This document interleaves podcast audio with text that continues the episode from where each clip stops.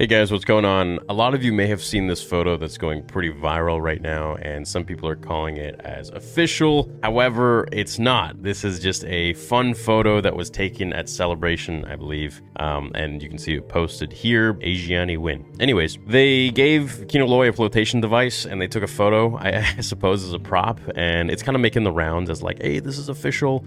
And some people are like cropping out the fact that you know he's signing stuff. So I want to clear up the confusion that we don't know yet if he's actually for sure going to come back and you know if he's for sure you know having survived that jump. If he did jump indeed. Personally i found kino loy to be my favorite character in andor.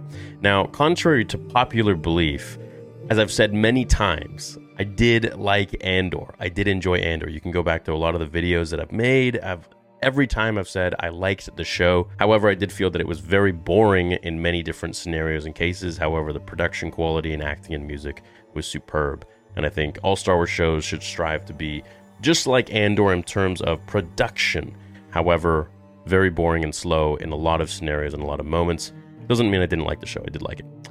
That's out of the way. Now, Kino Loy definitely was my favorite character. You know, I feel like he really was someone who had a very good character arc and development in the limited time that we did get to see him in the jail cell. For one, I would love to see him return in season two. I think season two is going to be much more interesting than season one, considering the fact that we're now getting closer to Rogue One, which means we could get Tarkin, Krennic, Vader, we could get more of the ISB, we could get Death Troopers and you know, Galen Erso, Jyn Erso perhaps, and much more going forwards. You know, a lot of the characters that we fell in love with with Rogue One, we could see them in Andor season 2. So, I just wanted to clear up this little bit and give my take on Andor season 2 as well. I think they've finished shooting or they're just still shooting or something like that and it should come out next year, which will be great. It'll be fun. It'll be good watch parties and a good show to watch. You know, the thing about Andor was it felt like a very cozy show. It's like a show where, you know, it's raining outside, you got some tea,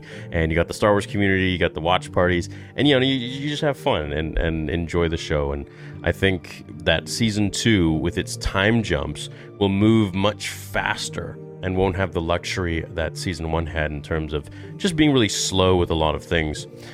Anyways, hope season two is an absolute banger, and I hope we see get to see Kino Loy once again because he was a fun character. He was a good character, and I rather enjoyed Andy Serkis's portrayal of him. Hope you enjoyed this vid. Let me know what you think about Kino Loy returning to Andor season two, and what you think of Andor in general. So I'll see you guys in the next video. Until then, remember the Force will be with you always.